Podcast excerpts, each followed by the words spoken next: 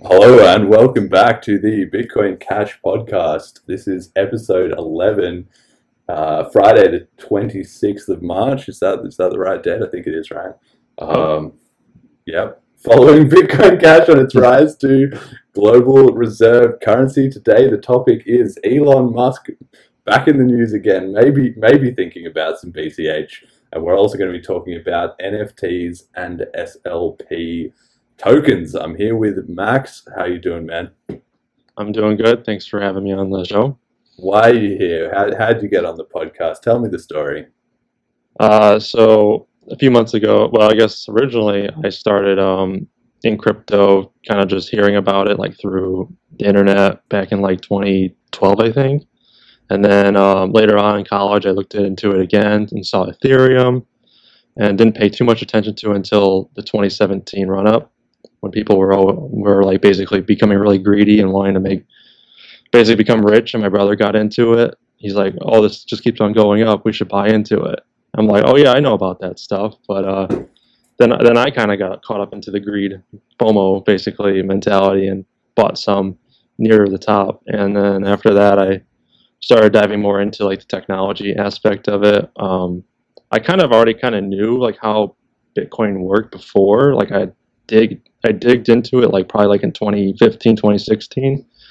And um, I actually had like a controversial opinion, which was kind of like I was against the, uh, I thought like Bitcoin wouldn't be able to scale, because I was talking about like if we had Visa level um, throughput, that like the blockchain would be like terabytes within like, I don't know, a few months. I forgot what the calculations I did, but um, anyways, um, I got into it and then invested into it. And then I kind of gravitated towards Bitcoin Cash uh, when I went to a meetup in Chicago. I was looking up for like crypto meetups, and I saw a Bitcoin Cash meetup. I was like, all right, I'll go there. I, I thought that was I thought it was a knockoff fork. So I was like, that was like my preconception, was that it was just some random fork that was meaningless. And I never I didn't know about the whole scaling debate or anything. So I went to the Bitcoin Cash meetup in Chicago, and uh, they kind of just showed me it, talked talked about the scaling debate, and about how, you know, Bitcoin, you know, the high fee issues, and uh, they even demonstrated me in person, like using the Bitcoin dot com wallet, and just sent me like, you know, twenty cents or a dollar worth of Bitcoin Cash, and just showed like how zero confirmation worked and everything. So then I really dug into like the history after that. I was, I got really intrigued, like, oh wow, I didn't know there was this like huge community split that happened, and that, that there was like years almost, like twenty fifteen, twenty sixteen, years of people trying to basically scale Bitcoin and kept being blocked by it. So it was really interesting kind of just doing my own research into like Bitcoin X T, and there's like Bitcoin Unlimited and other uh, attempts to scale Bitcoin that just failed. And then after that, I kind of became like a Bitcoin Cash fan. And uh, then I guess later on, I'll talk about how I got into S L P later in the podcast. But that's basically my Since uh, my background is uh, I'm a software engineer, um, went to school for computer science and have a bachelor's in that, uh, a few years of experience in software engineering, and more recently just getting more um, uh, knowledge in cryptocurrency and blockchain technology. I think that's the space that's going to be growing in the next ten years, so I kind of want to be part of that. Yeah, man. Well, this is music to my ears, I gotta say, because I think I think that's going to be the story, right? Increasingly for, obviously, like I've said before, one of the amazing things about cryptocurrency is how everybody comes to it in their own way, right?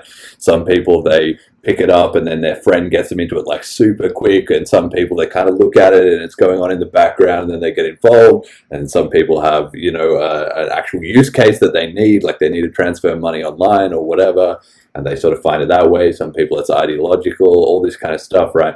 But for exactly what you're saying, for Bitcoin Cash, it is It is very unique in so many ways in the cryptocurrency space, but one of the biggest ones is this whole preconception, and how they, like people in the community are very, very, very high information. That's a very important thing, I think, because it's pretty hard to, you can be into Bitcoin and not know the history, not know the story, not be able to explain about Bitcoin Cash or even Bitcoin S V or any of that stuff. Like you can just think, well, That's just these shit coins. But you, it's yeah. pretty hard to be a big fan of uh, Bitcoin Cash, or to their credit, you know, Bitcoin S V or, or something like that, uh, without understanding uh, ac- actually at quite a deep level. And so to me, that that is one of its greatest strengths, which is that it's the more educated your community is, the, you know, I mean, the more productive they'll be, the yeah. more they can spread to other people, the more they know about it, you know, and they're not just like buying twenty bucks and then hoping, yeah, hoping to get rich.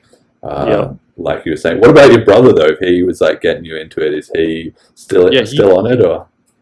He had a friend that told him about like Ethereum back when it was like ten dollars. And it, ironically, I was also looking at Ethereum when it was about ten dollars in college. I was like, oh, this is new, smart contracts. I didn't really know whole lot about it, but I knew about Bitcoin. I'm like, okay, this is new. Ethereum sounds cool. I was like, I might throw some money into this, and I didn't, because I was just like, I didn't know where it was going to go. Then like several months later, my brother comes and is like, you got to buy Ethereum and Bitcoin and stuff. And I'm like, oh, what's the price now? And he's like, oh, three hundred dollars or whatever, three hundred dollars. And I was like, oh shit, I could have had that at ten dollars. Uh-huh. And then eventually FOMO got me a little bit, but I didn't have much money, so I didn't really lose much money, luckily. So, because I didn't like have a, any job at the time. I was like, you know, broke college student basically. So, you know, I only had a little bit of money to throw in at the top of the bubble. And uh, uh, I guess I lost some of it, but um, because I kind of got into the altcoin stuff, because you're like, oh, I get bigger gains. That. Yeah, yeah. They fall in the altcoin thing. And I'm like, I started like looking at like altcoins that I think had awesome ideas, but like they weren't really doing anything. It was like they had a great idea, but no one was really building anything or getting it out there. And so you kind of buy into these great ideas that just kind of fall flat when a bear market hits. And uh, that's kind of like what I got caught up into. And then I became more sensible, and I'm like, okay, I'm going to invest still, but I'm going to invest in what I think is going to like be here ten years from now, and it's going to grow, and buy during a bear market, not a bull market. So that's kind of what I did like in twenty nineteen and twenty twenty. I've kind of been, you know, solely investing, like dollar cost averaging. Yeah. Yeah. I love it. Also building. I love it. Yeah, that's amazing. That's that's uh, that's really, really good to hear, man. This is uh, this is the kind of stuff we need going on in this community, because yeah, ev- everything in crypto, it's so hard for people to understand from the outside just how distinct those phases are from, oh, I heard about crypto, to, oh, I bought some because of the financial aspect and I was getting riled up, to then, oh, I was looking at every single altcoin, to then I sort of got a bit disillusioned. It was, fuck this, I lost my money, I lost some private keys, whatever. I got scammed by some, you know, PayPal scam or something, you didn't understand what's going on. And then and at the end of it all, you just kind of come out of it with a, a well-rounded perspective, but you you definitely got to go through that process. Some people take a very long yeah. time, right? Like some people that years and years, you know, in crypto, and they still like it still is not yes. clicked for whatever reason. Um, yeah, but anyway, let's all right, let's crack on with it. So we're starting with the price. Speaking of uh, the financial speculation, so yeah. today uh, four ninety-nine point six U S D, and uh, it's about steady at the same ratio with. Uh, B T C to B C H was a bit lower. Like uh, I've been asking all the guests this: how how often do you follow the price? Do you ch- do you check it uh, every day, every week, every five I minutes? I check it. Yeah, I definitely did do the five minute stuff before, and uh, now I'm basically a daily. I check at least about once a day, just to kind of see where it is. Um, but yeah, it's hard. It, you do kind of get caught up into it, especially if you have like serious money invested. It's hard not to kind of check the price, but then at the same time, you're like, well, I'm gonna hold like five years, so. Why should I bother looking at the price every day? Yeah. But it's kind of entertaining it too. It's sort of like a sports game in a way, like investments. Like, you know, where is it at today? You know, is it winning? Is it losing? Um, so that's kind of where I'm at with the price. Yeah, yeah, I, I, I agree, man. I think uh, I I, ch- I mean I check the price a lot. Uh, it do, it does depend. Uh, I'll go through phases where I watch it more closely, and some some where I don't. But when I do, I'm not really that worried if it's like up or down or it's crashing. Oh shit, you know. Yeah, it's, when it gets volatile, that's when I look at it usually. If it's like back when it was like I don't know twenty twenty or or not twenty twenty, but like twenty nineteen, it was kind of just going sideways month after month. Yeah, I wouldn't look at it for like a week and wouldn't even notice. But yeah, when it becomes volatile and you get like these fifty percent, one hundred percent gains in like a day, you're like, whoa, what's going on? You start checking every like hour for like the next five days. Yeah, your, your brain's wired for that. Yeah. Dopamine, the gambling instinct, yep. just like, just just kicks in. Right, so we got the transactions, right, which have been slowly, you know, ticking up. Tick- I mean, I, the, when I look at this, like I started this podcast, right, on... think it was like the twenty-third maybe, or the twenty-sixth of January or something like that. And so uh, that was when it was just starting to sort of uh, creep up from just having been flat for so many years and everything. And I sort of said, yeah, I think it's going to keep going up. And it did, and it went past uh, Bitcoin, and then it sort of slowed down in growth a little bit. But now we've had this this mad spike uh, just here recently, where basically I think what happened was that for uh, for like half a day or something, noise dot cash went offline, right? Which is this sort of Twitter clone where people can send around um, you know, a couple cents in uh, Bitcoin Cash. And uh, Mark DeMiesel is the investor. Big fan of his. He is sort of, sort of gives away money, so he sort of crowd fund, like, well, it's kind of reverse crowdfunding, uh, spreading it around to everybody. So it went offline for half a day, and it sort of, so that then the transaction count dropped off pretty significantly. And then when it came back online the next day, it just is like through the roof, and it so it's yeah. more than doubled. Like Bitcoin that day did, I think it's about two hundred twenty-seven thousand. And Bitcoin Cash did about five hundred seventeen thousand. So it's now, I mean, obviously it was a little bit artificial because of those circumstances, but it's now done a day where it did twice as many as uh, Bitcoin, obviously without, uh, you know, any problems on the network or anything. So yeah, what's your thoughts been on this transaction rise? Some people say it's all spam, and some people say, oh, there's real adoption, and, you know.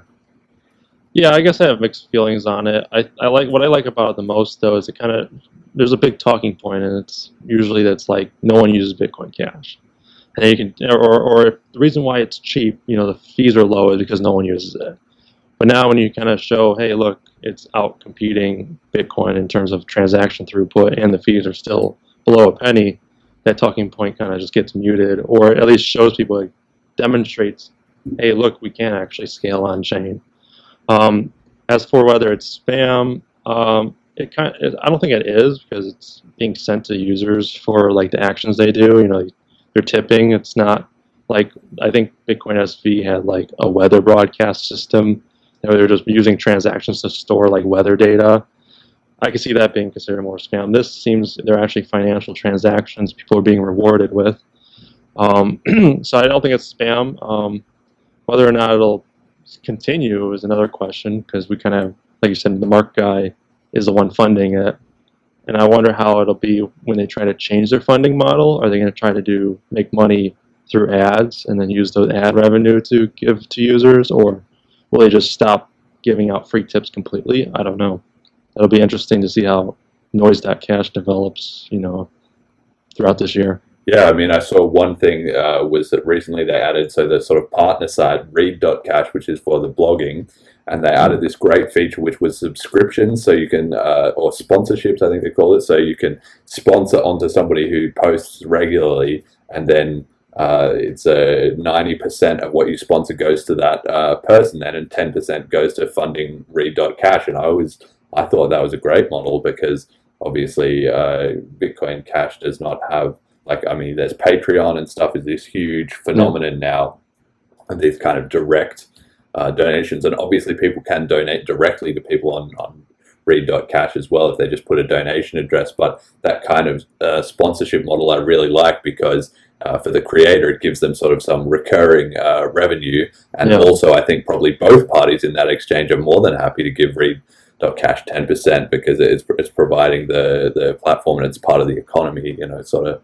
sort of helps everyone too. So yeah, I, I mean, uh, really good. But yeah, I agree with you. I mean, I would never, ever swallow any sort of propaganda about, oh, uh, Bitcoin Cash has less transactions, that's why it's cheaper. Like, that's so yeah. easy to understand that that's not the case. But obviously people will make up whatever, uh, you know, opinions that sound good to them or whatever. So, but yeah, right. So we've had a couple episodes, actually. I think episode three and episode five or something. You know, Elon was sort of getting into crypto, a bit of nope. bit of Dogecoin, uh, trolling away there, and all that. And he said, so they've accepted Bitcoin. They're going to uh, they put one point five billion dollars into it. I uh, can't remember if they're up or down at this point in time. Sort of uh, fluctuates. This is kind of like people are saying, yeah. oh, you know, the Tesla stock price is like, doesn't really matter whether they're making cars or not. It just matters whether the price yeah. of Bitcoin is up. You know.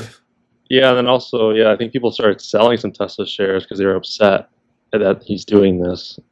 Yeah. Because I noticed Tesla actually went down, I think, when Bitcoin went up.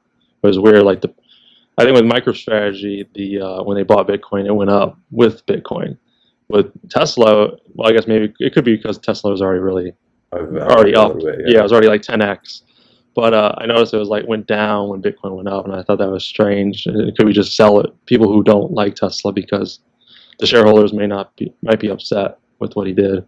Mm. I mean, we've got here, so this week he sort of announced, okay, we're actually accepting Bitcoin. So now, before it was sort of this concept, you know, but now you actually can literally pay uh, in Bitcoin and get your Tesla uh, delivered. And also Elon sort of uh, threw, threw a bit of dynamite into the mix by explaining that they are running their own Bitcoin nodes uh, and that they will be holding and not cashing out for Uh, fiat currency, so it's not sort of uh, you know just just like a marketing stunt or anything, that they are actually getting involved in crypto. And to me, this is not surprising at all, because as much as people want to sort of call out Elon and say, oh, but if he really cared about crypto, he'd be accepting Bitcoin Cash, or he'd be accepting other currencies that, you know, are more usable for payments and all that sort of stuff, like, in my mind, he, he, he's going to do that. There's no question about it. It's just he has to sort of warm everyone up to it, like you're saying, with his shareholders, with the directors of the company. Like, just give, Elon thinks in the future. He knows. He can see already. He's already made comments about, uh, you know, crypto being a global currency and everybody using it and all that stuff. He knows. He's just got to just drip feed it out, you know, to the to the world a little bit, I, I think. Yeah, I think he... Uh... I think he's kind of new, like anyone else is kind of new. Um, I don't know, the Kim dot cash guy, he like started out wanting to do Bitcoin, trying to do Lightning Network. And then and he's a smart guy, but you know, even smart people take a while to kind of figure out what's going on in this space. It's a new, it's completely, you know, no one, no one's a blockchain expert yeah. just because they're smart in a different area. It takes a few months, maybe even a couple of years to kind of get the hang of what's going on and what's the best approach. And I think Elon Musk will probably get gets to the point where he'll be like, okay, Bitcoin's cool and all, but like, there's issues with scaling, there's issues with payments, um, kind of like the Kim dot cash guy. He Kim dot com after yeah. several months. Yeah, Kim dot com, yeah. he after that's Kim dot cash. Hey, maybe you should change. No, you should. Yeah, yeah. That's it, Kim. If you're watching, man, Bitcoin. Get on that. Cash, noise dot cash, Kim dot cash. Kim dot cash. But um. Anyways, yeah, so it took him a while to kind of move towards that Bitcoin Cash mentality. Now he's like preach, he's like praising it all the time on Twitter, which is kind of cool. I wonder if Elon Musk will kind of fall down that same rabbit hole where he gets warmed up to the idea. And we're about to go to the next slide, but um, it is cool to see that he's running his own Bitcoin node, uh, Tesla is, and also that they're not selling it for fiat. I think, I don't know, if, is he the first one to do this? First merchant to be like, hey, we don't sell it? I, I know I so. Before I it's know. Always like someone yeah. they always sell it. It seems like most merchants, yeah, or they don't tell you, or they just don't say it. They don't tell you. They don't publicly announce what they're going to do.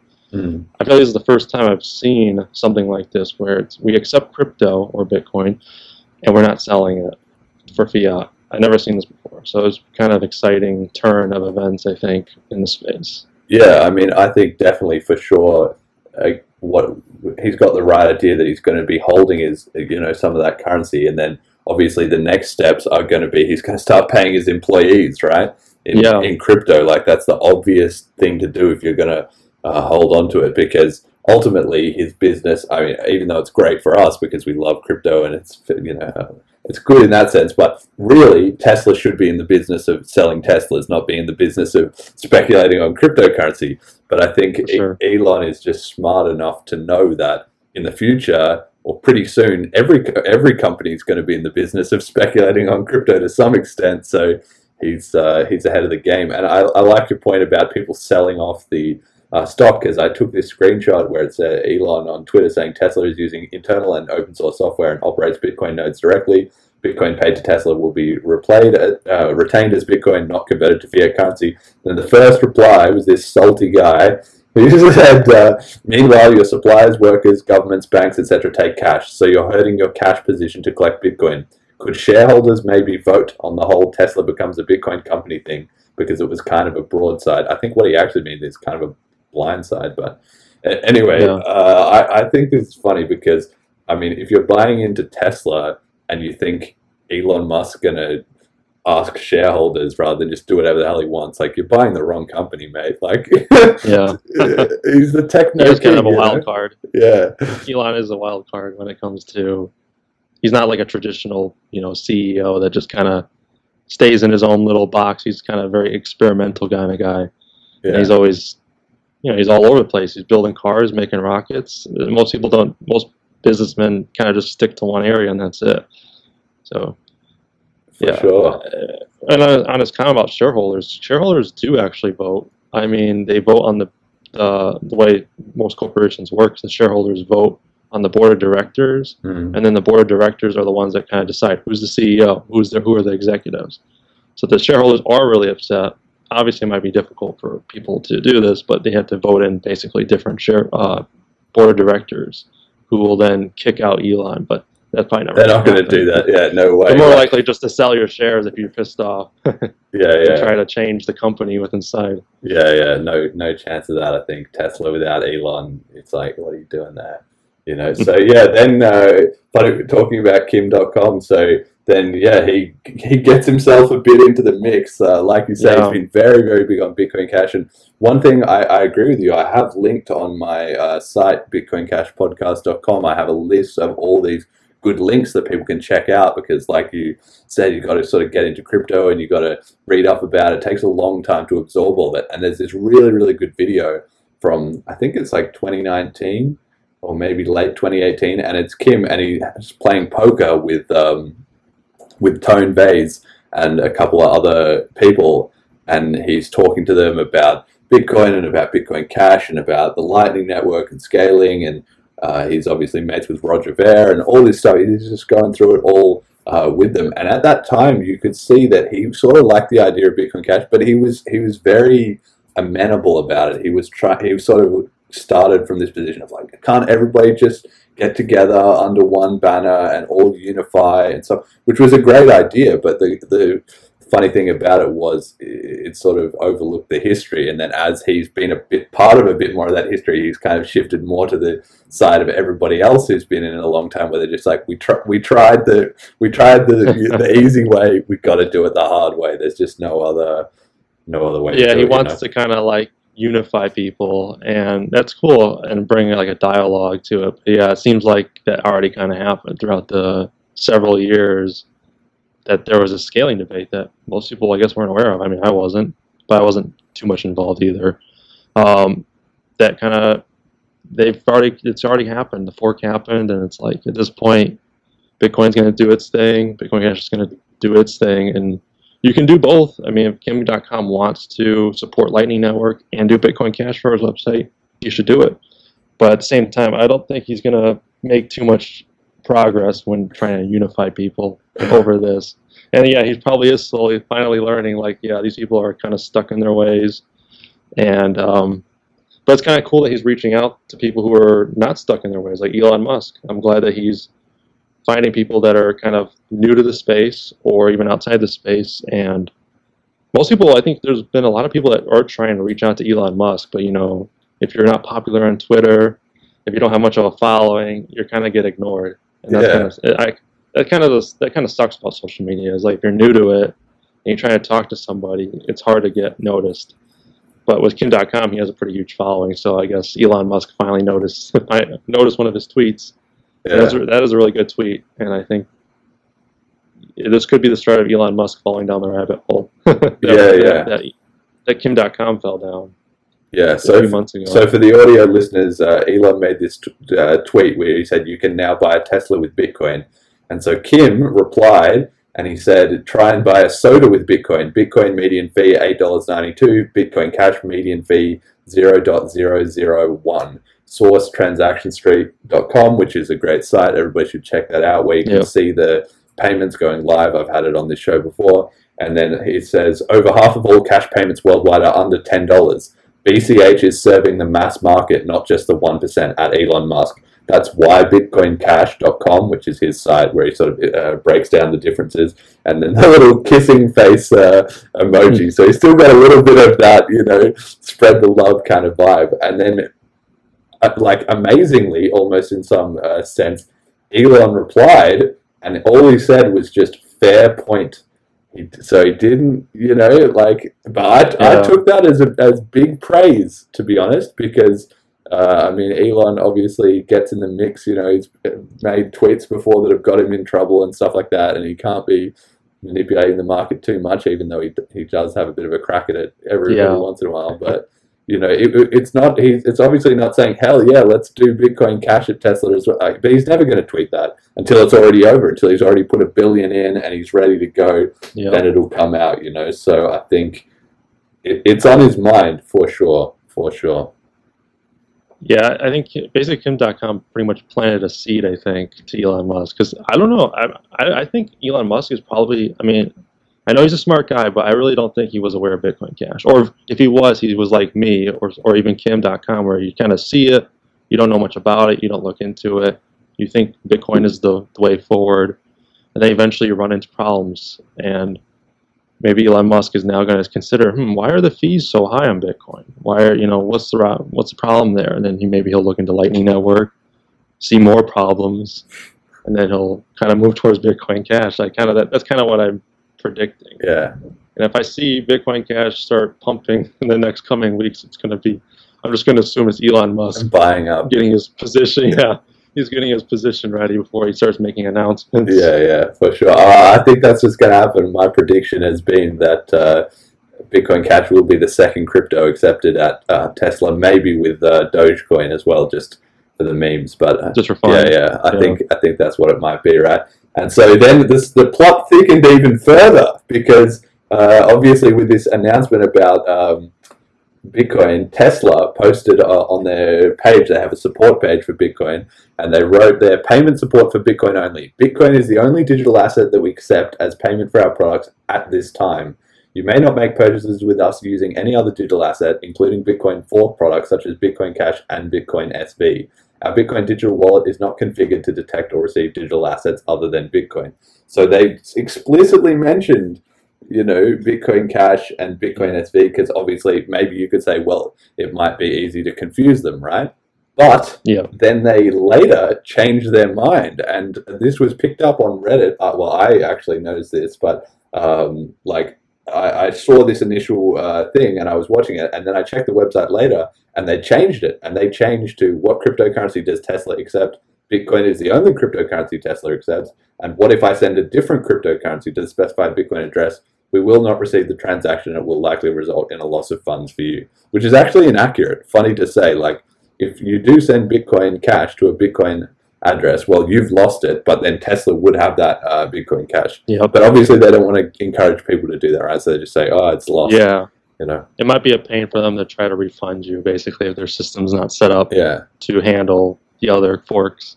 But yeah, they do own the private keys, so yeah, they would be able to access it if they wanted to. Yeah, luckily. And I mean, I just, I, I am so sus of this. I mean, I, some people had the take that, okay, well, maybe they took out the explicit mention of Bitcoin Cash just because, or Bitcoin S V, just because they don't want to be advertising those currencies, or because they don't want to, uh, yeah, I don't know, give any like indicators towards that or anything. But I, I just sort of feel like somebody wrote this, somebody who was the intern or the whatever Tesla, they yeah. they typed it up. In the original wording, it said, we don't accept these ones at this time, right? And it's just like yeah. somebody who knew who was, oh yeah, we're thinking yeah, down the road, you know, and they just wrote these support documents. And then six hours later, after it had been live and Reddit was already posting about it, then somebody was, hey, dude, look, change that up, you know, like uh, re- rewrite that shit, you know, somebody somebody realized what had happened. Uh, so, yeah, that's my, uh, you know, conspiracy for it. But, uh, yeah, it's, we can only really speculate. Actually, I see it right now on the website. I think they added it back. And did they? For, yeah, it says for now, Tesla only accepts Bitcoin, not Bitcoin fork products like Bitcoin Cash. They put it back in, so it's been in and then yeah. out and then back in. So th- oh, there's yeah. obviously there's obviously some thinking. Uh, yeah, I'm no. refreshing. I'm making sure I'm refreshing the page. That's, and it's back in. I think that's crazy. Well, there you go. You know, maybe every they're responding every time it gets posted up again on Reddit. There. They're, they're back they don't know what they want to say. That's crazy. Oh. oh, I didn't even think to check, but yeah, maybe if they put it back in, that's crazy. Oh. They look like they added more questions to their page too. I think they're just, I think they're just perfecting it. Yeah. I really, that's just all it is. They're this is new, so it's like, how do you word things, you know? This is all new. Do you tell people about forks? Do you tell them not to make a mistake? Mm. You know, what does the end user need to know uh, when trying to spend their Bitcoin on a Tesla, right? so so I think they're just perfecting it. Um, but yeah, it could be more. I don't know. We can only speculate. Yeah, well, uh, the whole world is speculating on crypto, that's for sure. Yeah. All right, so we got this. I actually messed up this uh, slide. I should have got a picture here of uh, Rakuten. But in Japan, there's this company called Rakuten, who are a really, really uh, big deal because I, I guess they're sort of like a, a Walmart, or they're sort of some sort of like department store where you can get a lot of stuff, and they're, you know, integrated with a lot of uh, different payment systems and so on in Japan. And when this came up, that they announced that they were accepting uh, cryptocurrency, which in this case is Bitcoin, Bitcoin Cash, and Ethereum, it really got onto my radar, not only because people in Japan, obviously it's good because then that now they can just live on Bitcoin Cash pretty much. If their job pays them in Bitcoin Cash, they just buy, you know, these Rakuten gift cards or whatever, and then just buy whatever they need. Uh, but also that this is actually the second time that this has been announced, because in twenty fifteen, Rakuten announced, we're accepting Bitcoin, and they would know, you know, it was this huge, I never heard of this company until in twenty fifteen when they yeah. announced it. And then obviously at some point with the fees and whatever, I think they probably just quietly dropped it off the radar. But now it's back on the radar, this time with yeah. Bitcoin Cash and Ethereum, which last time, I mean, Bitcoin Cash didn't exist last time, and Ethereum was still, you know, uh, a baby at that point. So it's very it's very interesting. They were obviously a leading uh, company in the space, and now they're onto it again, uh, and this time with Ethereum and Bitcoin Cash. So very interesting. Yeah, that's exciting. I hope, like, I know there's other merchants that dropped off Bitcoin, like Steam mm. for the games, you know, video games.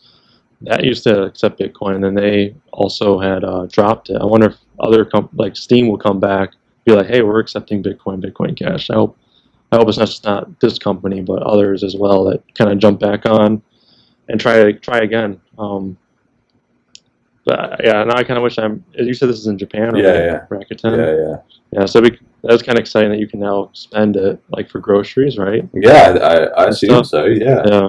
I mean, yeah. One thing about this kind of fork with B T C and B C H is that now merchants they they can. It's kind of like a a Trojan horse a little bit, you know, where what they can do is they can announce, oh, we're going to accept Bitcoin and Bitcoin Cash, and then wait and see yeah. what happens. Uh, I mean, of course, as we know, there will be, uh, maybe in the case of Tesla, because it's a super expensive thing anyway, but in the case of most types of products, people are not going to be spending Bitcoin on this, this shit. They're not going to pay ten dollars no. to buy a fifteen dollars mobile phone recharge with Rakuten or anything like that, right? They're only going to be spending Bitcoin Cash, but the company can offer both options without, you know, sort of taking a political crypto stance as to which one they uh, support or not, which is interesting.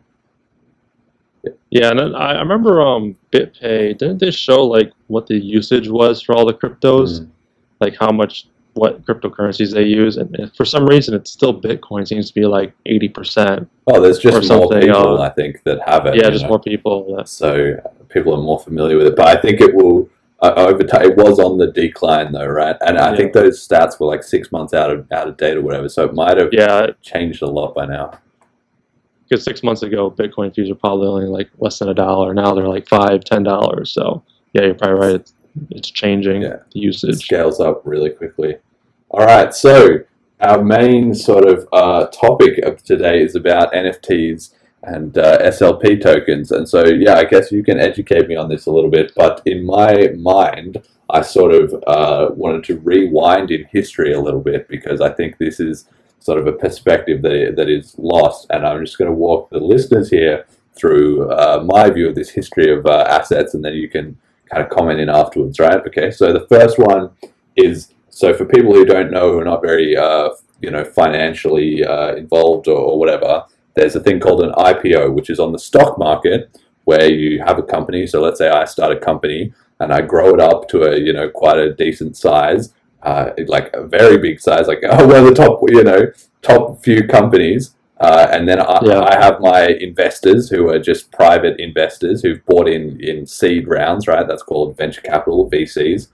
And then it, at a certain stage, it gets so big that you can uh, go public. So basically what happens is all the earlier investors make money uh, because the public get the chance to buy into those shares for the first time. And of course, if they think it's a great company, they're all going to like flood into it, right? So Facebook was obviously a classic case of that, you know, where Zuckerberg got really rich.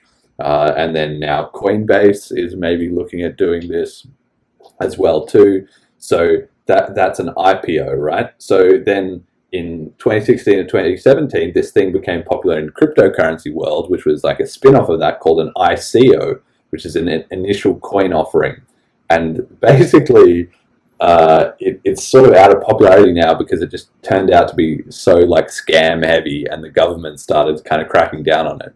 But basically people were trying to say like, look, I'm going to launch my new cryptocurrency. I'm going to call it Scam Coin, and I'm going to give myself forty percent of the supply. And then I'm going to make some marketing, you know, banners or websites or whatever, and just hype the hell out of it. And then have like a, a date and time where everybody can just buy in. And of course, because it was all in cryptocurrency, people are buying in with Bitcoin and Ethereum, and all this money is just flooding into these people who haven't really done very much, to be honest.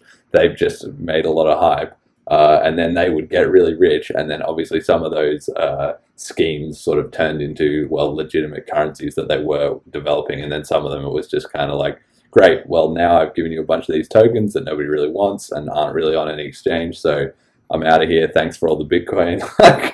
uh, you know, that that happened like quite a lot. But yeah, the government started realizing like, wait a second, and I guess the public as well, they just kind of wised on that this was the, the scam, so they stopped buying those as much, um, and those those things kind of stopped happening. And then so then recently, I think I talked about it on a, one of these episodes recently as well too, is non-fungible tokens. So that is uh, an N F T. So it's kind of the idea that on a blockchain, you can track uh, a coin around pretty much, or a fraction of a coin. And so you can tag that with some data. You can say, okay, this coin is going to be the coin that represents my laptop. And if I sell this coin to somebody, then they will have the right to have this laptop. And of course, people have started doing that, except the easiest thing is with digital things. So like a picture or a GIF or a song or whatever. And then people can trade that around. Now, how is that any different to just taking a screenshot of the picture that was already there? Basically, it isn't, right? Except for you get to feel like I'm special because I'm the, I own the one true picture of this Doge meme, but it, it's no different, right?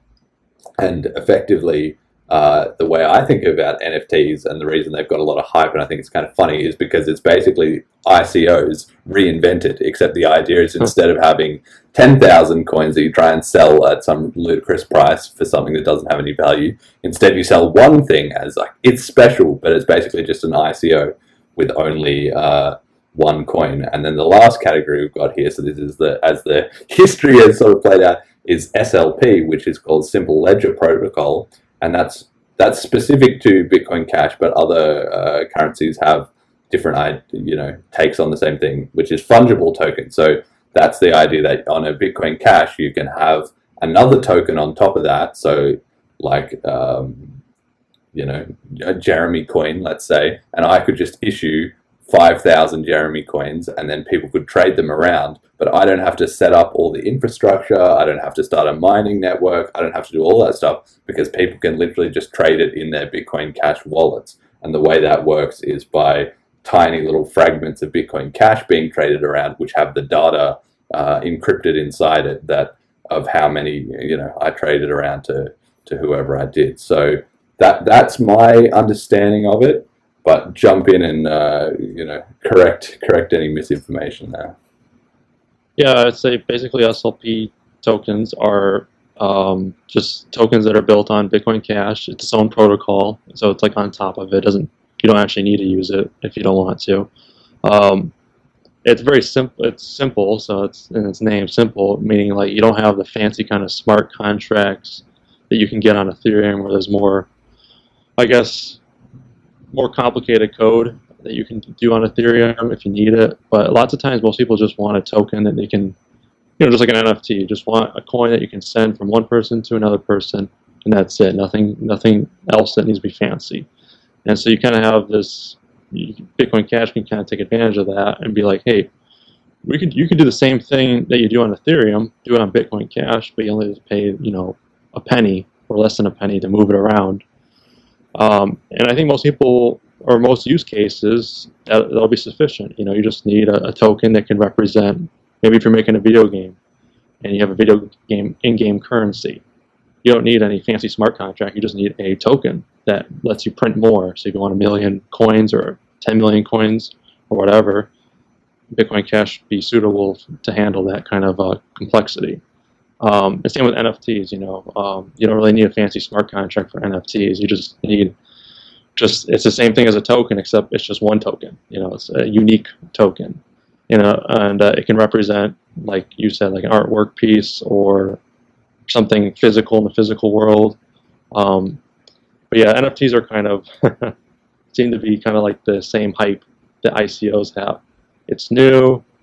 It's not like they're all scams or anything. Just like I C Os, there's a few I C Os that stuck around. I think like Maker, there's a few, um, I guess Chainlink, you know, those are still surviving. Mm. And uh, if you bought those, you're still doing good, I guess. Um, but yeah, I think N F Ts are going to be the same thing. You're going to have a lot of crap that if you buy now at a really high price, you might lose a lot of money. And um, but there'll be a few N F Ts that will probably survive, that'll be useful or to hold on to. Maybe for a famous artist that makes an N F T and they're, you know, not a scammy artist, they're actually a real famous artist. You buy an N F T from them, that will probably still retain its value, I think. But if you just buy some N F T for some off some weird website that just came into existence last year, and it represents a little picture of a person or something, or uh, yeah, be careful. That's what I would say. It does feel like the I C O's greed coming into the N F T space. Crypto, just yeah. greed upon greed. Yeah. That's it. People get into yeah. crypto to make money, and then that's not even enough. So they just take it up to the next level with N F Ts and with I C Os. You know, it, it's crazy. I mean, I think the obviously in the uh, cryptocurrency world as well, things are it's it's a bit of a gray area, a lot of a gray area really, where there's no, the legal regulation for this stuff is very unclear. The law is very, very unclear. How it functions internationally, very unclear, right? So uh, cryptocurrency is, uh, has has merits sort of in the sense that the original idea of Ethereum being that code is law, and this kind of idea that maybe Bitcoin, you don't need uh, legal regulation at the level of the currency because the co- the code itself maintains, okay, there's these amount of people, and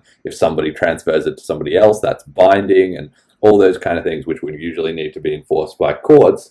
In a fiat currency, you can just have done by code.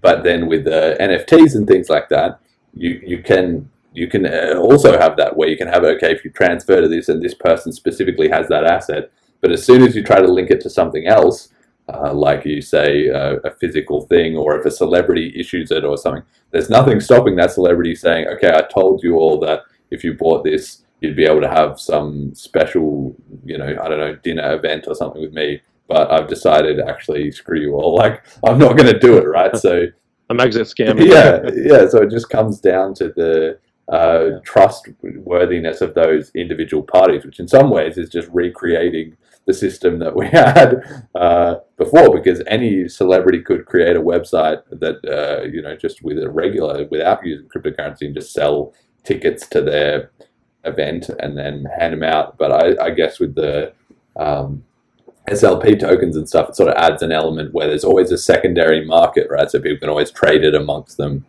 Uh, cells. And I think as time goes on, as people get more used to these sort of ideas, there will be an increasing social acceptance and understanding that it's much like the I C Os. Right now it's the Wild West, but with time things will settle down and it'll get to a point where if you're uh, issuing one of these and if you fail to live up to your your promise, there will be some kind of repercussions, whether it ends up being the law getting involved or whether it ends up being that uh you know, there will be a huge loss of reputation for celeb, because now if you did a scam, like ninety-nine percent of people don't even know what N F Ts or S L P tokens are. So if you just did a scam with them, nobody would even really know or care. But it might get to the point that if Britney Spears did one of these things and then backed out of it, well, then, you know, companies would refuse to sponsor her or whatever, because they'd be like, look, you're running scams on people. So I, I don't know. That's that's kind of something I see progressing in the future. It's the build-up of the social trust and understanding around these new assets. Yeah, I think that's that's right. I think you'll see like people social repercussions, and you know, once the law law kind of takes a while to catch up, you know, with innovation. So, but at some point there could be legal repercussions too if you do an N F T scam or whatever. Who knows how that'll look though? That'll be interesting how court systems will deal with like N F T fraud or even even initial coin offerings. How will they handle that? Those situations will be interesting. But but I think it'll happen. You know, once, like you said, it's wild wild west, and eventually ten years from now it'll be like normal. It'll be like the internet. You know, everything's everything makes sense now. But uh, with N F Ts and I C Os, it'll be interesting how this space matures. Uh, But it's exciting. By then, crypto will be onto something else, though. That's the that's the aspect yeah. of it that the law, there's no way it can ever catch up, because, I mean, two years in the law is like the blink of an eye as far as the change in the law is concerned, or even as far as political regulation and so on and so forth. But as far as crypto is concerned, that's an eternity. So uh, yeah. Maybe longer than ten years, twenty years. Yeah, they're, they're never, ever going to catch up. Um, Or I don't know, maybe they're going to have to invent some new system. I, I, don't, I don't really know. But so then we have here, so we're just talking about this. They have on Bitcoin Cash recently has been this site Jungle, or Jungle with yeah. two U's, kind of came out to allow people to trade uh, these S L P tokens, these N F T tokens. So I was explaining to somebody about N F Ts, and she said to me, uh, "What's what's the point, right? well, why why would somebody buy or pay for any of this uh, stuff?" And I sort of said, "Well, there isn't one, except that it's so much. It's kind of like collectible items. You know, people love to collect, you know, vinyl records, and they collect Pokemon cards, and they collect merchandise that are signed by specific people, or they collect people collect all kinds of stuff. Some people collect rocks, right?" So uh, this N F Ts and S L P tokens is just kind of the initial use case, I feel like, is just very much based around that sort of collector, hobbyist kind of thing. And that can have value if a particular community gets uh, excited about it for whatever reason. But then obviously, like we were talking about, I think much more interesting will be things like a band can sell one hundred tokens of their next, you know, premiere concert. And then as long as they make the rules that whoever shows up at the door with one of those tokens, you're in, like that, yep. that that would be super cool. And uh, I mean, may, maybe I haven't even thought of it myself. Uh, I don't know enough, or I don't, haven't you know, got into it yet, but you know, like on this podcast, you know, I could try and do it where it could be sort of like an N F T where you could be uh, as a guest on the show, you know, if you bought this N F T, or it could be oh, that, yeah. uh, that, you know, there was a certain like pre-release of a certain ep- ep- special episode or something like that, and you had to have uh, the token to get access to it or something. I, I, I don't know. It's I kind a lot of, of like, ideas. Yeah. One thing I liked about N F Ts that was kind of interesting is the, like, when an artist, let's say they make an album, and, they're, and you kind of have to trust the artist s- still. Uh, that's where, like, the social repercussion comes into play. But, like, what if the artist makes an album and says, I'm only going to release three digital signatures of this album, you know, as a form of N F Ts, and you can buy them. And there'll only be three for this album, and they don't give you the right to the album, but they kind of, it's like a signature. It's like sort of like an autograph, mm. except it's digital. And so, so you got three digital autographs that you can purchase, and then that's it. And I think that's kind of cool because, you know, ten years, someone might want to buy those digital autographs, just like if you had a physical autograph of some famous artist that signed the album when you bought it. And I think that that'd be useful. You could do that with, that, that's something you could do with the show. You can have a digital signature for each episode. That's you just a cool make idea. One. Yeah, wow. And you sell it, and you say, here, it's just, it's like a digital autograph, essentially, of the episode. Maybe I could give it to them. Yeah. Maybe I could give it to the guest. The guest could be, or that, that, that could be their like special part of, of being part of the show. Yeah. You know, is then they, they could have, or maybe we could have one each. Maybe I could always have one. They could have one. and there would be, and you could yeah. you could try and collect both, you know, then it would be like you have to yeah. get the Jeremy token and the guest token, like, to get the combo somehow. Maybe if you had the combo, it would be like uh, Exodia or something. You could that that would be it. You could cash in two tokens from one particular show in order to get onto a, a next one like that. Onto the next uh, one. I don't know. Yeah. There's a lot of ideas. I, I will be thinking about. There's this. Lots of ideas. It's, yeah, that's what I like about N F Ts. You don't know what's going to happen. It's, it's, But so far, I like the signature stuff because it's like a digital autograph yeah. from you know from a person. Mm. Yeah, yeah. Anything limited in supply can have value. That's what uh, cryptocurrency has uh, has taught us. Right. So you, this is your service now. We're we're getting onto. So I didn't okay. yeah get as much like times. I did read a bit about it and had a bit of a look, but uh, give us the full uh, pitch of like what what is uh, MintBot and what have you built? What are you making? What's it all about? Yeah, so when my brother and I kind of fell into the Bitcoin Cash space, we kind of understood, you know, it's peer-to-peer currency. But then when we kind of dug deeper, we saw this, like, these tokens. We're like, what are these tokens? We saw, like, Spice Token and uh, S L P tokens. And we're like, well, you know, this is neat. You know, it's like Ethereum almost on top of Bitcoin Cash where you have these tokens. And then we saw people were using uh, tokens inside of Telegram. I don't know if you're familiar with Telegram. Yeah, yeah. Like I joined app. the uh, group uh, last night, so you know everybody kicking okay. off. You had a lot of people in there. There was like more than two thousand, two and a half yeah. thousand people, or something. Yeah. So we saw this like we got. Inter- I think this was like I don't know a couple years ago, and Spice Token was big, and people were tipping with Spice. Uh, like they have a, they have like a Telegram bot that you can tip users easily with Spice tokens, whether, you know, if someone makes you laugh or whatever, makes a good comment, you could just be like, send, you know, tip five Spice, and it would send to the user. And you can withdraw, you know, the Spice tokens out of the bot if you want, or deposit some. And we thought that was kind of cool, and we also noticed that people were making their own tokens. Um, on uh, memo dot cash, I think, most people were making their tokens. And they were trying to share their tokens through by just sending it to people's uh, simple ledger addresses. Mm. So they'd ask, like, you know, send me your S L P address, and I'll send you some of my token. And we thought, well, why not just have a bot, a Telegram bot, that lets you share your own token? Because SpiceBot was limiting itself to just Spice token, and that was it.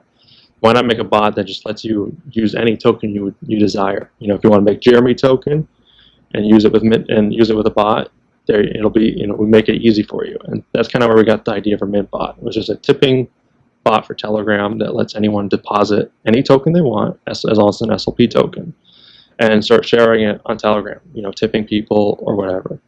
And so once we made that, a lot of people started using it. I think we had like a few hundred users within like the first couple weeks. Damn. Now I think it, it's kind of tailed off because the space is not growing, but I think we still get about a couple thousand users every month, you know, using it.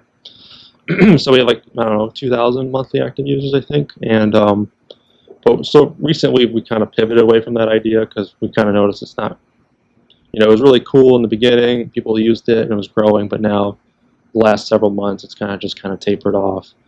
And so we're kind of pivoting to think of, thinking about what's the future going to be with, you know, tokens. And um, one thing I noticed with Ethereum and even, you know, B C H and the other platforms is that it feels like you have to really know a lot about blockchain to start adding tokens to your, if you're like a developer or a business, yeah, and you don't know anything about blockchain or crypto, but you're like, you kind of understand just like the basic concept of what a token is, like, oh, I can tokenize this thing and it'll be useful for people. Um, but they don't want to dig into all the technicalities. So we kind of were trying, we're, we're pivoting to a new service called like uh, Mint A P I. And what that is, purposes is to make it easy for developers or businesses that want to add tokens to their product in a really fa- fast way. So they want to do it within a few days rather than spending weeks learning what blockchain is and how to make their own token and stuff. We want to be like within like twenty-four or forty-eight hours, make it so that people can just add it to their product, whether it's a video game or whether it's a website you're building. We want it to make it easy so you can add tokens to whatever you're building.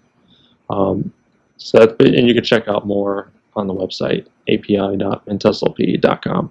Yeah, okay, that's pretty cool. So, I mean, I'm I'm going to get uh, get a little bit technical here for some of the users, okay. you know, I mean, I'm a dev too. So what is this, uh, a REST okay. A P I? You got a, you know, a J S like yeah. wrapper, or how, how's it go? Yeah, so we'll, we'll basically we'll have like a REST A P I that the developer can connect to, and it's custodial because we kind of just we thought it make to make it easy. It's custodial, but you can withdraw. Mm-hmm. So uh, as like a developer, you'd build, um, let's say you're making a video game, you would connect to a REST A P I. You could create. We have a, a feature called like virtual wallets. So let's say you're making a video game, and you want each user to have their own, you know, wallet. You can use our service to make a virtual wallet for each of them, and then uh, so it, keeps, it makes it easier to organize basically digital ownership for each user. And um, you know, if the users want it, you you can use our A P I to send. You know, if one user wants to send tokens to another user on your platform, you can just use our A P I and say, I want to, you know, move X amount of tokens from user A to user B. We do it for you. If there's an issue, like if they don't have enough tokens, we just, you know, get send you an error back saying, you know, the user doesn't have a sufficient balance. Um, and then also, if a user is asking, is on your platform and says, you know, I want to withdraw my video game, you know, tokens out of your platform and send it to an exchange, um, you'd use our REST A P I for that as well. You say, okay, this user, user A, wants to withdraw this many tokens to this address, you know, this S L P address. We we handle that for you. So we want to make it really easy. The REST, we want to make the REST A P I very easy for developers just to get. Basically, get get it working right away. Um, yeah, it sounds. And we'll have a web portal as well. So if you need like debugging issues, you can you'll have a, there'll be a web portal that you can use as well to, you know, kind of see what's going on on your platform. Yeah, nice. All right, okay, and I guess obviously, I mean, it's interesting that you've got that sort of hybrid model going here, and I think that to me, that's sort of what I want to underscore for the listeners is that the. We've we've talked a little bit uh, on the show about DeFi uh, and about, you know, things being custodial and non-custodial, right? So in the traditional finance, in a banking world, the bank always holds onto all your assets. And in a blockchain world, I mean, I suppose there's some ideal sense that in the future, as everybody gets accustomed to everything, everybody will hold their own assets and there won't be any banks, right? But in the reality is is somewhat of a mix, right? Where uh, some things, you know, people will hold themselves for people who are really into it or people who have certain use cases or whatever. And some things will be about, uh, you know, a, a sort of shared custody with an institution or like a company or a project, um, you know, sort of in a similar way to what you're doing here. So that in this sense, like I imagine that you, you can make a service like this uh, entirely uh, devoid of, of blockchain, right, where you could have a service that people are yeah. doing tokens and it was all just on a database. But the key point is that this then integrates with the wider crypto world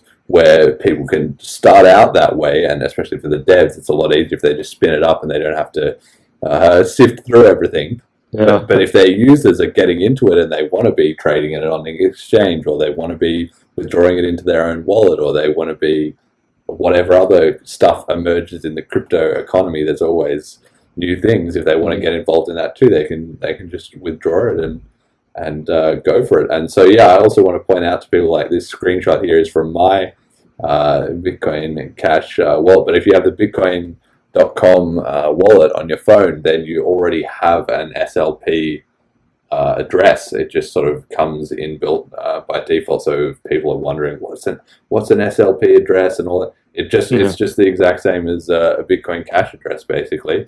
And you can have it, and you can send it to somebody, and they can uh, send you some of those tokens. So anybody who has a Bitcoin dot com uh, wallet, maybe have a bit of a poke around in this little assets tab, and uh, maybe have a look at mint S L P dot com and start uh, picking up some tokens, yeah. right? Yeah, actually, on a for MintBot, I think a lot a lot of people started using our feature. It was called a faucet. Mm. So, you know, in the early days, Bitcoin had their own.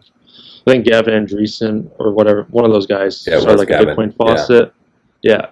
yeah. And we kind of added the, we are, we also did that with MintBot. We have where you can create your own faucet, but it's in Telegram and people can like claim tokens and get free tokens. And so a lot of people would create their own token and be like, well, how do I share to everybody? So they create a faucet on their Telegram group and then people can just join their group and start receiving, you know, free tokens. And uh, so that's, that's one way you can get Uh, introduce, or you can create your own token. I think um, on several places you could do it on MintBot. You can do it on Bitcoin dot com has their own. I think it's called mint dot bitcoin dot com. Create your own token there, or memo dot cash, create a token there, an S L P token. So there's a lot of places you can get started with S L P tokens. It's just a user, too. It's really easy to make your own token, I think.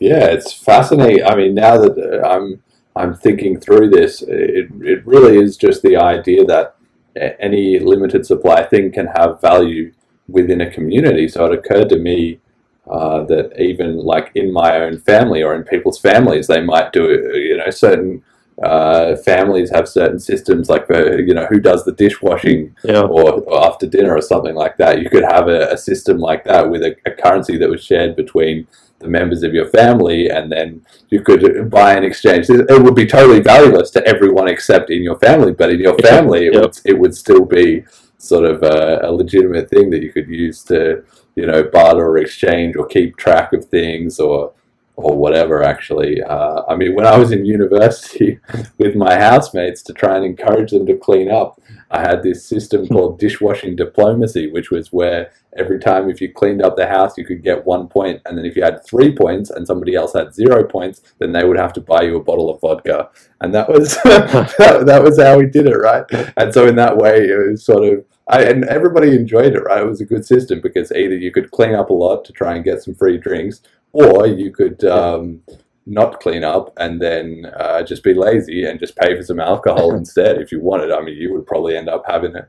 Everybody ended up having some, right? So everybody, uh, everybody really enjoyed that, and just that sort of social accountability uh, kept the whole thing in, in balance. And I, I guess uh, there was no S L P tokens at that time, but if there had been, yeah. that that would have been perfect. That would have been exactly what we would have used. Yeah. Yeah, I could definitely see tokens being used for like all that kind of stuff, whether it's on a community or through a family or, or on a video game. Like you could, I think someone did a Monopoly using Bitcoin Cash. Mm. Um, you could do that with a token as well. You know, if you don't want to use Bitcoin Cash, you use a token for your Monopoly money when you're playing Monopoly with, you know, your friends or family. Um, so it'll be cool to see how tokens are used, you know, in our daily lives in the future. I hope it's. I hope to be surprised. That'd be kind of oh, I think that's for sure. Everyone, nothing, yeah. nothing is sure in cryptocurrency except it's going to be surprising and volatile. Uh, do you yeah, know? Do, do you know what's the most popular token on uh, on with MintBot? What is the the most traded one? Uh, well, we do have our own token called Mint Token. Uh, I don't know if it's the most popular one. It might be. Um, I know Spice and Honk Token are also pretty popular tokens. I've got some Honk, so shout out to Honk. Yeah, uh, yeah, Honk. I don't even know what I can do with it, but I know I've got some. You, so. just, you could sell it on, I guess, oh, okay. Sell it for Bitcoin Cash. Is it uh, worth a lot? I don't know. I'm going to have to. Um, Honk isn't worth a lot. Oh, well, I've got, I got to hold on to this Honk. You got ten million, I see, Honk, right? Is that Honk yours? Honk to the moon. I'm I'm holding it on Honk. We're going to be great. Yeah, hodl it. Yeah, I'm going to I'm gonna hodl this Honk. So that, that, that'll, that'll be all good. We'll get there. All right, so I've I've been thinking as well um, with the show about uh, trying to introduce some new segments, you know, to uh, like recurring segments and things, um, just because I feel like uh, that that's what you have in a good series of podcasts, you know, for regular listeners. Uh, I listen to a lot of podcasts, and one thing I've noticed that I enjoy is that they will have some sort of running, you know, series or joke uh, between episode to episode. So I'm try- I'm trying out a couple of things here, and we'll uh, we'll see if any of them get a response, right? You know, people can comment in the YouTube comments uh, or whatever, and just say whether they like these series, they want to see them continued, or whether it's kind of like, what do you do? This is just a waste of time, you know. But uh, I thought meme of the week could be a good one, because cryptocurrency is such an online thing. And it's so often driven by these little uh, jokes and uh, whatever. And this one made me laugh. So for the audio listeners, what it is, it's, it's a very crappily done. It's literally like somebody has ripped this uh, base image off like a stock uh, photo site, deposit photos. They still have the, they didn't even chop it out. They still have the,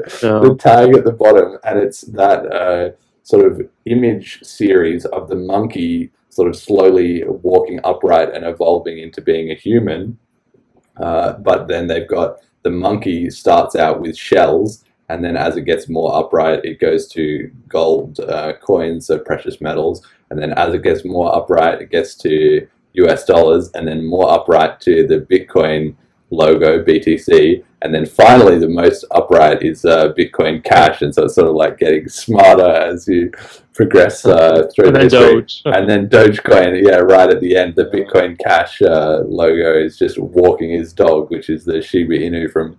from Dogecoin, yeah. And I saw the B T C fork who made this uh, meme uh, posted saying, I, I think Bitcoin Cash is the best, but Doge can be like its best friend. And I just thought that was kind of kind of cute. You know, it, it made me laugh as yeah. well, just having the Bitcoin Cash more advanced than Bitcoin. That uh, that really made me laugh, you know. Yeah, I like it. Um, it's like the evolution of money kind of thing. Yeah. Yeah, and who, who knows what will be next? I mean, there's no saying that Bitcoin Cash is the end uh, end product, but right now I think it's uh, it's definitely it's the most league. useful one. Yeah, I think. yeah. At least for like a normal person that doesn't want to pay ten dollars fees. yeah, yeah. For actually to use it. I, have you like in your area? Like, uh, do you know around you are there Bitcoin Cash accepting merchants, or how often do you uh, there's trade? You know, Bitcoin there's Cash? a few. I do want to try to spend some Bitcoin Cash. Um, Because they have the Bitcoin dot com has that map. Mm. You can look at merchants near you that accept it. I haven't done it, um, but I, I want to sometime this year. Uh, one thing I'm looking forward to is just being able to like go to a grocery store and just be like, just get the Q R code and just be like, click, and then I like, send it. That's really what I want uh, to see. Just that, like just to spend on groceries, just like your everyday items, or like Walmart, yeah, or some big super center. Um, that will accept it. That'd be really cool. Yeah. I mean, I... Because right now yeah. it's like little merchants, little tiny random restaurants or whatever. Uh, but I should I should check some of them out, though. I want to kind of experience it. Yeah. To spend it. I mean, for me, I've been recently trying to, yeah, do, do a bit more spending in uh, Bitcoin Cash. And it is still a little bit of a runaround, so I'm not, like, throwing out all my fiat currency and just... full on Bitcoin Cash. I could do it. I definitely, I could. I mean, if I really wanted to set myself a challenge this month, I'm only going to spend Bitcoin Cash. I, I would survive, except for paying my rent. But even then, I could do that by trading some with my mate and just saying, "Hey, why don't you pay pay my rent on my uh, on my on my behalf?" You know, in exchange for Bitcoin Cash. But the one thing I have been doing, so I've been buying these uh, gift gift cards basically for Uber Eats. Uh, there's CoinGate. I'm going to just shout out CoinGate uh, in the U K, but there are other uh, ones around the world, or maybe CoinGate is around the world, I don't know. But then you can buy a gift card, so you can buy one to Deliveroo or Uber Eats or whatever, uh, and then order, order your food, right? But you don't have to eat just takeaway, because those apps now have uh, delivery of groceries. So I did, I've got some cereal and some milk and everything the other day uh, with some Bitcoin Cash, and uh, yeah, it tasted better because... Uh, tasted better. Yeah, it did, so... Because you know where it came from. Yeah, exactly. So everybody can uh, give that a shot if they're... And, and I think that, that really just helps it click for... for people, you know, is like with Bitcoin, it's so far removed now, B T C, from all of this, where it's all online financial speculation and what they've completely lost sight of it. And every other cryptocurrency basically has. It's funny because it's called it's called cryptocurrency, right? And yet there's yeah. very little use of it. It's all all speculating. It's all digital assets and N F Ts and whatever, whatever. That's all just racing along, and there's Uh, a lot less focus on, on actually yeah being able to trade it in your everyday and just live on it, right? Yeah, hopefully the, the adoption comes back, you know, with the merchants like Tesla. You know, it's the first step into buying a car, I guess, with Bitcoin. Yeah. Uh, or cryptocurrency. So I think we'll start seeing more of it. Um, people are still getting used to the idea of cryptocurrency. Uh, But it was kind of weird, though, that how there was like almost backwards adoption with Bitcoin. You know, you had Steam accepting it, and then they backtracked and said, okay, no longer, we're no longer accepting it. And that is kind of odd. I mean, it could have been, we don't know, we were kind of can speculate it was fees, but I think they, or it could have been usage. I don't know if they really gave the exact details on why they stopped accepting it. But hopefully, you know, these places, these businesses come back and start accepting crypto again, because that'd be really neat. Yeah. To start spending it. The only thing I've been doing is sending it to friends and family. Mm. And I enjoy, you know, doing the zero confirmation and yeah. less than a penny fee. I don't notice, you know, you don't notice anything lost basically when you send Bitcoin Cash. Like it's like the fee's almost it's almost zero basically. It's like a tenth of a penny or a fifth of a penny. Yeah. So it's really fun to it's fun to just send it to friends and family, or tip tip a waitress with it or whatever. Yeah. Yeah, I've, I've been doing something. Yeah, and that, that's the cool thing about it. Yeah, it's just an extension of that same family tokens idea, basically. That, yeah, you know, with your that's one way to get a little Bitcoin Cash economy going in your local circle. If you're listening to this and you have a little bit of Bitcoin Cash, well, if you're people need to trade for stuff, and and you don't even realize until it's on your mind, which is that somebody will say, "Oh, hey, let me get you, you know, five bucks for that." Well, I guess people aren't taking too many taxi rides together or whatever at the moment, but, you know, or that, oh, you just paid for that thing on my behalf, or let me buy you a beer, or like, whatever. There's all these little opportunities uh, where money just kind of slides into it. And if you're into Bitcoin Cash and you, you've got some, please don't be, don't be uh, super evangelistic about it, right? That's one thing that I've learned from experience is if the other person's not interested, they're not interested. That's okay. Just say, okay, fine. But you might be surprised, just it doesn't hurt to ask, and people are curious about this, you know, people don't know what it's about. And when it comes down to two dollars or three dollars or yeah, half a train ticket or whatever, people are often more than happy to be like, yeah, sure, like give me the Bitcoin, just because they don't have any, they don't have any cryptocurrency, or they don't know much about it. And they're like, it's two dollars worth, I'm getting two dollars and I'm getting a free experience of uh, understanding more about cryptocurrency. So, and, and then that's that's the whole point. That's the whole uh, peer-to-peer economy is is those trades. That's mm-hmm. exactly what should be uh, should be happening. So yeah, I encourage everybody to to offer that. You know, you just you just give them the choice. You just say, oh, by the way, I'm going to pay you back for that thing. Do you want dollars or Bitcoin Cash? And if they say, what's Bitcoin Cash? Well, then you've got a conversation. If they say dollars, you say, sure, what's your bank details or whatever, you know, people come to it when they're ready, so don't force it, but it doesn't hurt to give people the option. You might be surprised who uh, takes you up on it. I like to give uh, Bitcoin Cash when I don't know what to get somebody for like their birthday or for a Christmas present. I'm just like, how about I just give them some cryptocurrency instead? It'll be easier for me and it'll, you know, get them interested maybe. So yeah, yeah. It's kind of fun to just give it as like a gift. Yeah, yeah. Well, yeah, then there's no downside to taking it as yeah. well too. Just like, yeah, oh yeah, and then put it in a vault or whatever, you know, put it under their yeah. bed or something, and then just in five years, wait a second, I'm actually rich. I had somebody who messaged me on um, on Reddit a little while ago asking about, because I tipped them uh, like years ago, like literally six or seven years ago, I sent them, I think it was maybe a dollar or something like that, and they were getting in touch with me like, what, can I get that back? What happened to that? I didn't pay attention to it at the time and everything. And obviously, I think they, they thought that they were really rich. I think that they was like, oh, I'm sorry. It was like, with the price appreciation, it would have been, you know, maybe fifty dollars or something like that. So it would, it would have been cool for them to get, but also it's probably not going to change their life. I thought they thought, yeah. that, oh, wow, I'm a millionaire because this guy sent me a dollar, you know, five years ago. That wasn't really how it worked, but uh, it was just it was just interesting to see. And then when I explained that, that it was gone, but that, okay, it was just twenty dollars or thirty dollars uh, at the most now. They, you know, I, I think they sort of lost interest again, right? But I'm sure that will stick yeah. with them, and that'll just be, be in the back of their mind. Uh, how'd you how'd you tip them back then? Like, what what did you use? I had, uh, I can't even remember what it was called. Like, now there's chain tips. So now there's the yeah. Reddit uh, bot where you can type um, at chain tip or whatever it is, plus chain tip, and uh you know, it sends you, and it, they had that. We had that back in the day. Like, that was okay. one of the earliest, uh, you know, major use cases for cryptocurrency, really, uh, on Reddit, was people were using it. I, it wasn't called, now it's called Chain Tip. I can't even remember what the original one was called, but maybe it was called Coin Tip or Bit Tip or something like that. But it was basically just the, yeah, Bitcoin version of Chain. It works pretty much exactly like it does uh, now.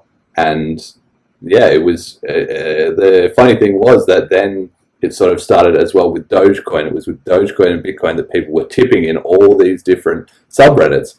And that's that's cool the first time you see it. And it, initially it sort of got some sort of curious uh, response, especially if somebody did a big tip. Like if you send somebody one hundred dollars and everybody was like, wait, I'm getting money, I'm getting one hundred dollars in a, on a Reddit comment, like, especially when cryptocurrency was not as well known as it is now. That was just mind-blowing for people. And but it, of course, it rapidly sort of devolved into everybody sending around one cent tips because they wanted to sort of spam advertise their favorite currency. Yeah. And then so then all the other communities just sort of eventually got fed up with it and were like, look, we don't want your one cent tips. It's so annoying. Like it's people are, yeah. are not, it's obvious that you're just trying to get us involved in this. You're not actually trying to show appreciation and give a decent amount of value. And so then they banned all those bots, right? So now it's usually only in specific yeah. uh, crypto subreddits that you can do it. But uh, it was an interesting idea. And for a while, it really, yeah, it took over a little bit. Yeah, it was like advertising, basically. People took advantage. Yeah, yeah. It sucks. I mean, it's unfortunate because if everybody kept it cool yeah. and just done, you know, not done it unless it was five dollars or twenty dollars or something that would really get someone's attention, then then maybe yeah. it could have uh, skated by. But I don't know, if that's just what it is. And funnily enough, that's why one of the reasons why then when it came to the fork and Bitcoin and Bitcoin Cash split and everything like that, and for people like me who were used to Bitcoin being something that you had those chain tip and those kind of tools, then it was like, oh, well, obviously Bitcoin Cash, because they, they still have that stuff. Because it, and then in Bitcoin, it's just not feasible where the fee is three dollars or five dollars or, or getting higher. And then now as well, too, it's, it's every once, it's not super common, but you do see it uh, on Reddit where somebody will post and say, ah, oh, I was into Bitcoin, but I've heard about Bitcoin Cash. What's it about? And somebody chain tips them one dollar and mine melts down like, wait, did I have this wrong? What What is this? Why couldn't yeah. I do this with Bitcoin? Yeah. yeah, it's almost like Bitcoin, it can be used as a way to it's like get people interested in Bitcoin, and then they kind of like finally find out, okay, Bitcoin Cash is the one that actually is. I guess I would say just call it like the upgraded Bitcoin. Mm. That's kind of how I think of Bitcoin Cash, just upgraded and uh, the one that's usable mm. at this point. Yeah. So it's kind of cool that Bitcoin is bringing new people in. It's very useful. And then I think that'll, that could help Bitcoin Cash in a way to, um, you know, once people kind of start trying to use their cryptocurrencies, they're going to run into fees. And then once they run into fees, they're going to start Googling and asking questions. And then they kind of run into finding the low fee or useful cryptocurrencies, you know, including Bitcoin Cash. So that'd be cool. Yeah, it's a bit sad uh, that they have to go through that horrible first yeah. experience, but on the other hand, well, it's just the way it is, you know, nothing, uh, nothing good ever came easy. So. Uh, yeah, that's just the way it is. Okay, so here's another little segment that I've been uh, thinking about putting in, which is a message from the community, which is that every week maybe I might pick a, a comment that I thought sort of like, like meme of the week, but maybe something a bit more uh, in detail or whatever. And uh, I think for this show, one goal that I really have is that in a community, the important thing is obviously the community dialogue. What's on everybody's mind? What are the things that we're discussing? What are people, uh, the messaging people are telling to each other? And so I really want to encourage that. So I feel like maybe I can use this as a bit of a platform to, to highlight some, some really good, uh, you know, knowledge when people bring it up. So the message for this week is from the user on Reddit on R B D C called Pilot, P Y A L O T. And he's talking to this guy who I think is one of uh, Greg Maxwell's uh, many accounts. That's a different story, but uh, it says, um, seems like a lot of people want Bitcoin and not uh, B-Cash or, you know, Bitcoin Cash. Um, and it's just sort of this very negative uh, comments that you can see all over the place, like we were talking about before, where everybody who doesn't know anything about Bitcoin Cash, or maybe they do know about it and they're deliberately trying to sort of knock it. Uh, get in there with these comments, and here, so I'm going to read out, it's a bit of a long one, but I'm going to read this out from Pilot because I think this was just amazing. So, comment was, you nicely demonstrate my point. You don't want B T C. You just want numbers go up, so like the price, right? You have zero use for B T C, and you have not used it for anything, nor will you ever use it for anything. People like you have zero loyalty. If B T C stops doing numbers go up for a few weeks or months, ninety-nine percent of people like you will sell all their B T C at a loss and buy whatever en vogue, polished dog shit promises numbers go up. Let me ask you a question. When and at what price did you buy your first B T C? You can give me some bullshit answer, but the only person to whom it matters that you lied is you, so better be honest with yourself. I guess it wasn't when B T C was below one cent. I bet it wasn't when it was below one dollar or thirty dollars or one thousand dollars. You want to know the kind of people that bought B T C this early when everybody said they were nuts and it wasn't going anywhere? It is people that believe in Bitcoin being useful and revolutionary with conviction. Where have those people gone within the B T C community? They are gone. Driven out by the mindless numbers, go up, worship, censorship, and systematic crippling of the coin. You know where they went to? To Ethereum, Bitcoin Cash, Dash, Monero, and many other active projects that still carry on the important work Satoshi started. And you know what these people are? They are early. Bitcoin two thousand nine, two thousand ten early, unlike you, who will never be this early.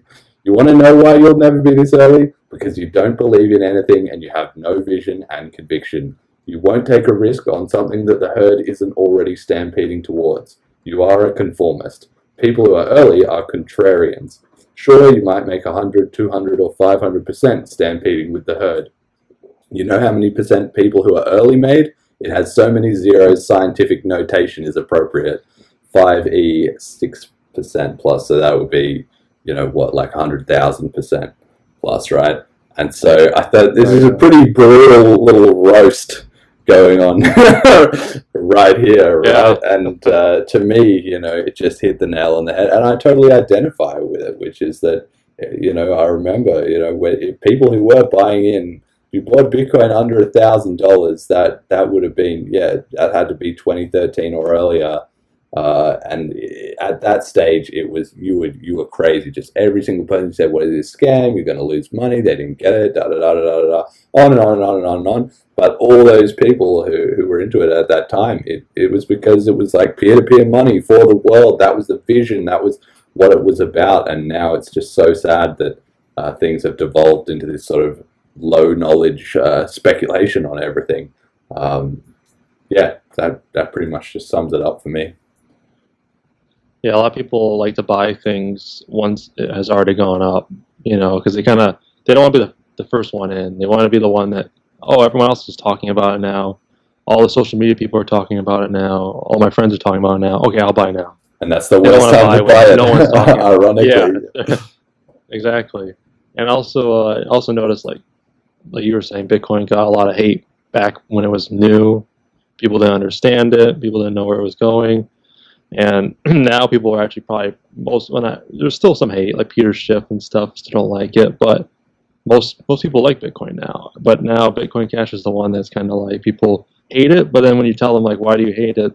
They don't really have really good reasons why they hate it, other than, well, I heard this or heard that, or it's like unsecured, or just they just are blurting out whatever they've heard, and they don't really actually really think critically about it. And yeah, I think Bitcoin Cash is probably yeah, it's, I think it's significantly undervalued. I'd say. Um, When that when that value will be realized, who knows? Could be this year, could be next year. Um, but def- at this point, it's definitely significantly undervalued, I think. Yeah.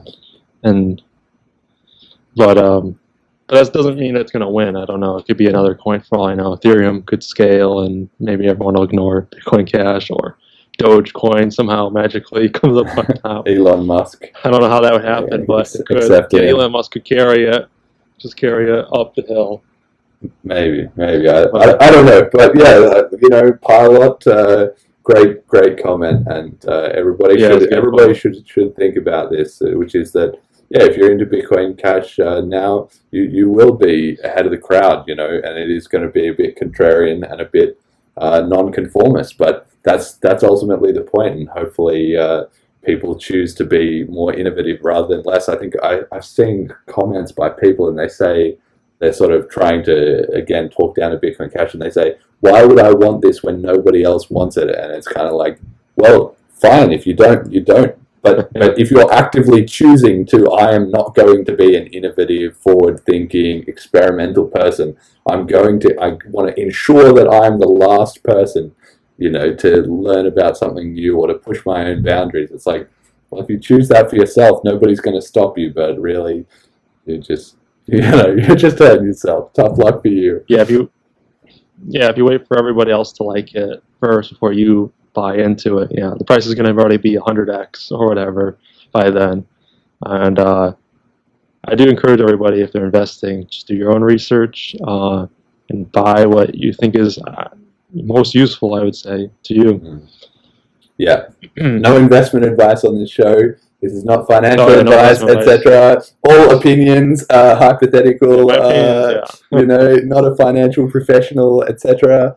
But uh, yes. yeah, I mean, uh, that's yeah. at your own risk. It, exactly. Capital is at risk. It's blah blah blah blah blah. But basically, yeah, you could just just try it out yourself. For me, that's always the message with cryptocurrencies. People people can try it out themselves, and whatever, you know, they read online or whatever their friends think or whatever. It's it's more just like, you've got to just try it yourself, and that just sorts out the facts from the bullshit like so fast. Um, all right, and so then I also, like in this theme of the messaging to and from the community, this is a bit of an opportunity for you if you have anything that you want to say, you know, to the Bitcoin Cash community, to the listeners of this show, as to as to what you feel like, uh, you know, are we doing a good job right now? Are we doing a bad job? Where could we use some improvement?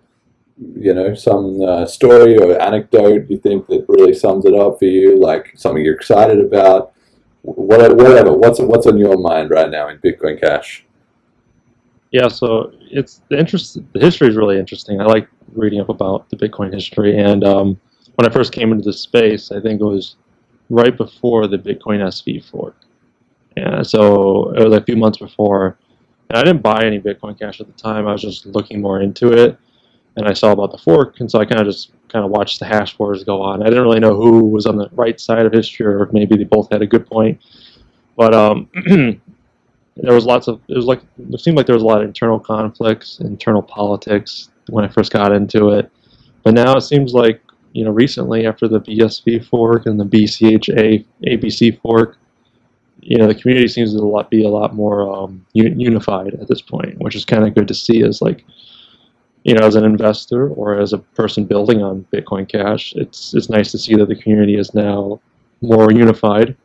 Um, and uh, I think the biggest hurdle Bitcoin Cash has at this moment is kind of just the marketing, kind of getting over the whole negative sentiment that people have. I don't know if there's anything you can actively do. I think it's going to be just time. I think it's just going to take time for people to start using cryptocurrencies, start learning more about it, and then I think they'll end up, you know, a lot of new people coming in the space don't really care about, I think Kim, Kim dot com talks about it, where people in the space that are new, they don't really care about the drama or anything.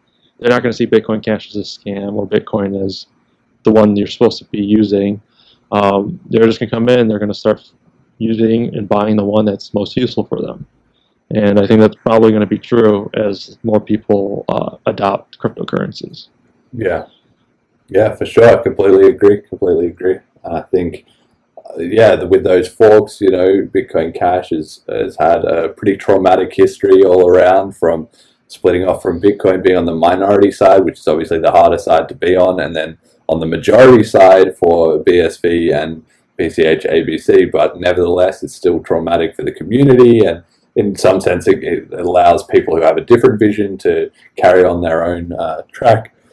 And so it is actually better for everyone in, in some senses. But in the short term, it does, you know, take some wind out of the sails, and it really drains up people's energy. It puts the focus on that instead of spreading adoption and building new services and all that. But I agree with you. I think that things are on a on a much better uh, keel, and that the community is quite uh, unified. And, and I really like to see that. And yeah, just it, all it takes is time, and we don't need to uh, fight so much about with Bitcoin or anything. Just just make Bitcoin Cash better. That's basically it, because uh, when you look at the B T C part or other cryptos, I mean, if people are busy, you know, trying to, especially B T C particularly, to, to poking other cryptos and arguing with them and all this other stuff, it's like, If if your coin's so good, why don't you focus on that? Why don't you enjoy that? Build new services with that.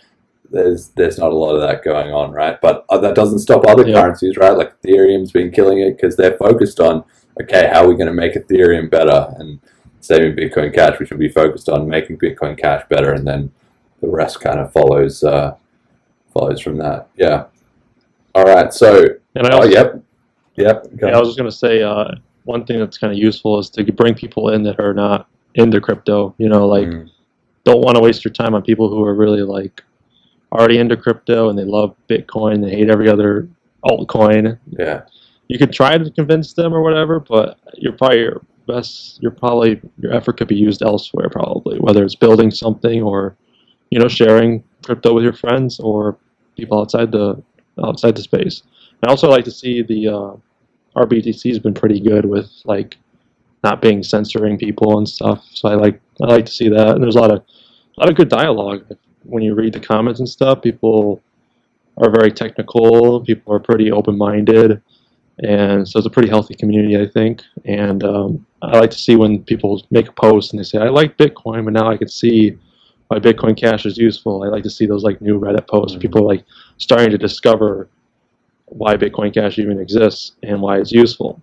So I, I like to see that. And then the community does a really good job at, you know, educating and uh, helping basically newbies into the space. So, yeah. So keep on with that. Whoever does that. Yeah.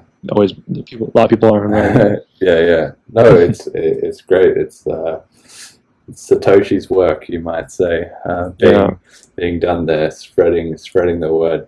Right. So, uh, in a similar vein, I, I want to give a shout out to um, Brian Yu, who has a podcast called "The More You Know," uh, and I went on his podcast uh, recently last week. So, uh, the link is here on the slides, which are.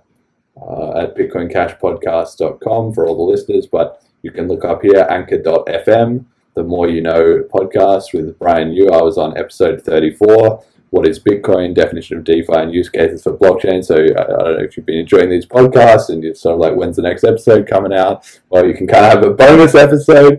You can check out uh, me being the guest on, on his show. And I mean, he has great content too. So uh, yeah. check out his other episodes too. Um, you know, they're not they're not all about Bitcoin. His theme is sort of something new every week, right? So it's a bit of a grab bag. You can have a look at what are the other topics and see uh, what kind of catches your interest. But uh, definitely go go check out that uh, too if you want to hear more uh, me or or more, you know, another quality source of uh, content and information. So yeah, that'll pretty much do it for the show. So.